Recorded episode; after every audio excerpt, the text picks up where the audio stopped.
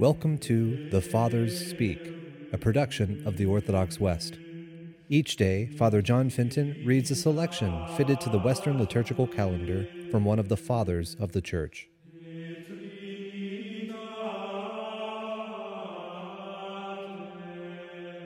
Let us listen to a portion of a homily by our Father among the Saints, Ambrose.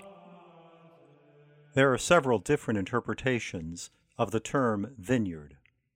But Isaiah said plainly that the vineyard of the Lord of Sabaoth was the house of Israel. Who else but God planted this vineyard? It is he, then, that let it out to husbandmen, and went himself into a strange country. Not that the Lord went from place to place, since he is present everywhere, but that he is more especially present with those who are diligent in his service, and far from those who are negligent. He was abroad for a long time, lest he should seem over hasty in what he required. For where the more indulgent liberality has been shown, their obstinacy is the more inexcusable. Thus it is well said, according to Matthew, that he put a hedge about the vineyard.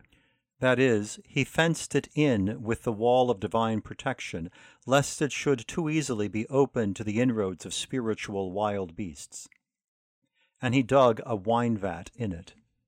How shall we understand what is meant by this wine vat, unless perhaps, since certain psalms are inscribed for the presses, for in these psalms the mysteries of the Lord's passion seethe and brim over with the Holy Spirit like foaming new made wine? Whence those men were thought to be drunk, who were flooded with the Holy Spirit.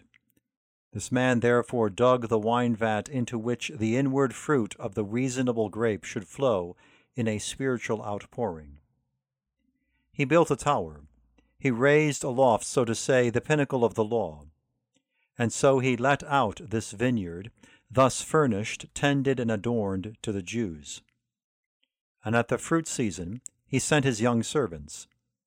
It is well put, at the fruit season, not at the vintage.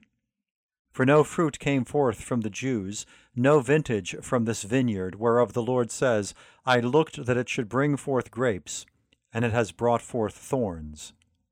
And therefore these wine vats did not run over with the wine of joy, the new made wine of the Spirit, but with the blood of the prophets who were slain.